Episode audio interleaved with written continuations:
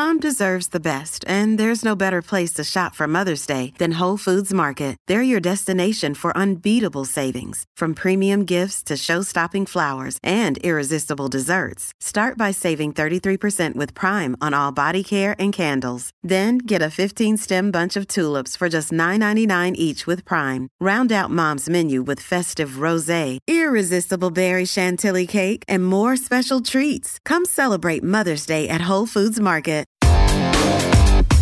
Big stories, big guests, the big picture. Afternoons with Rob Breckenridge. Weekdays 1230 to 3, 770 CHQR. Yeah, look, I know we talk about it a lot, folks, and it, it seems the governments talk about it a lot. The beer industry. Everyone's really focused these days on promoting the beer industry. And uh, how about that? We've got uh, more jobs being created in the beer industry. Look, there are a lot of industries in Canada, folks, that employ a lot of people. So, how significant is the beer industry? What are we talking about in terms of uh, an economic footprint? How many people actually work in this industry? Well, quite a few, as it turns out.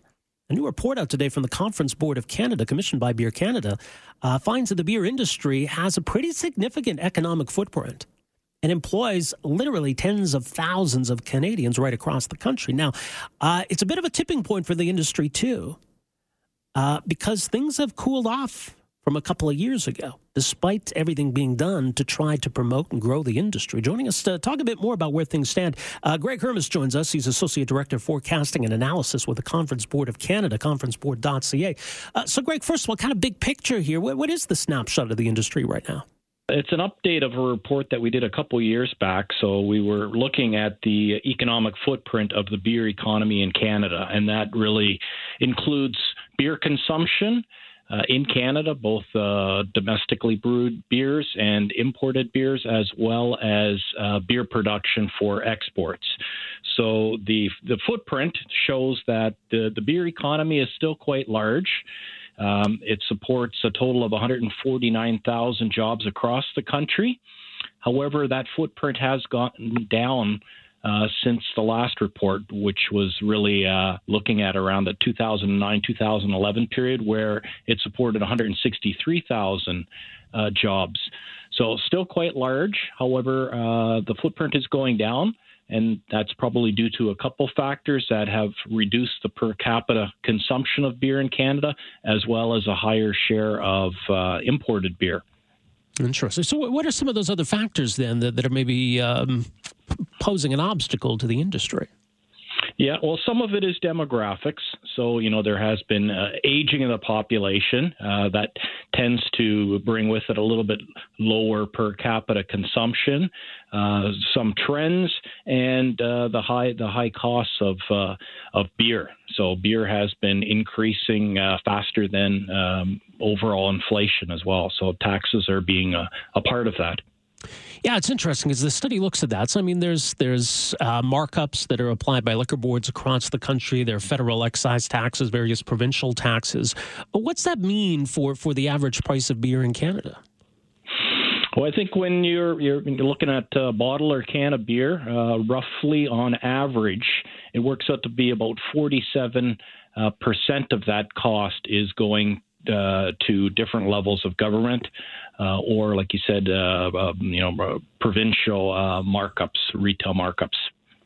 Well, and, and that's revenue going to government. So, do, are we able to, yeah. to put a, a number on that? How much are we talking about in terms of annual tax revenues for government? Well, if you if you throw it uh, all in, so not only just your consumption at the beginning, but the whole production process through the supply chain, uh, the beer economy uh, really contributes 5.7 billion dollars in revenues for all levels of government. And that's significant, isn't it? That's uh, quite significant, yes.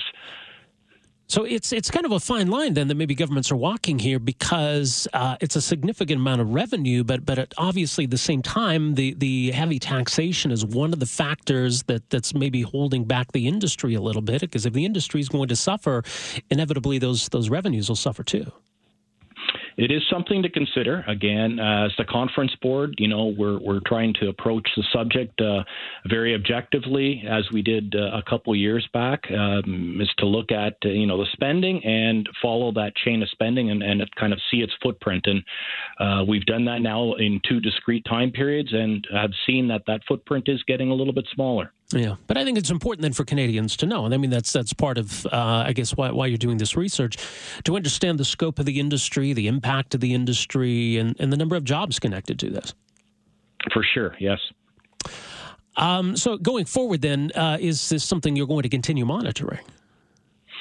I think we're gonna, you know, keep we, we you know monitored. I mean, uh, the Conference Board of Canada, we're looking at uh, you know a lot of economic variables on a regular basis. So we're looking at where is employment growth, you know, what are the projections for the provinces. Uh, you know, as we look out, uh, we've had a you know 2017 was quite a strong year, but you know going forward, I think we are looking at uh, an environment with more modest growth. So, you know, it is important to try to find uh, sectors of the economy uh, or different industries that can stimulate growth. So we will be monitoring it. Yeah, absolutely. Well, people can read more again, conferenceboard.ca. Greg, thanks so much for making some time for us here today. Appreciate this. No problem. Thank you very much for having me. All right, Greg Hermus of the Conference Board of Canada. So, in response to all of this, uh, Beer Canada's uh, launched a new uh, ad campaign, the Axe the Tax campaign. Here's uh, some of what that sounds like. Fact 47% of the price of beer is government tax. And I didn't know that. Really? I think that's too much tax. Way too much. That's a lot for beer. I had no idea. That's crazy. I don't really know that I'm paying that. That's unacceptable. Yeah, it's a lot. It's silly. Fact. The escalating tax means the beer tax is going to keep going up. What? Oh my god. Raising it higher? I don't I don't I'm not happy about that. Totally unacceptable. We're already paying a lot and that's just not fair to beer customers. Nobody wants to pay more for beer. That's not okay. it's a lot of tax to go towards beer. Oh, that's terrible. Yeah, I don't agree with it at all. Enough's enough. Do you really want to pay more beer tax? Sign the petition to axe the escalating beer tax. Uh, well, yeah, I mean, none of us really want to pay more tax. So, interesting approach here. Anyway, 403 974 8255. When we come back, an interesting approach from one Calgary coffee shop in this whole debate around minimum wage. Does it matter to you how a business treats its employees? Is that a factor for whether or not you, you shop there, whether you buy from there? I think this business is, is hoping it is. So, we'll get into that coming up uh, after 2 o'clock, our final hour, straight ahead. Afternoons with Rob Breckenridge, starting at 1230 on News Talk 770 Calgary.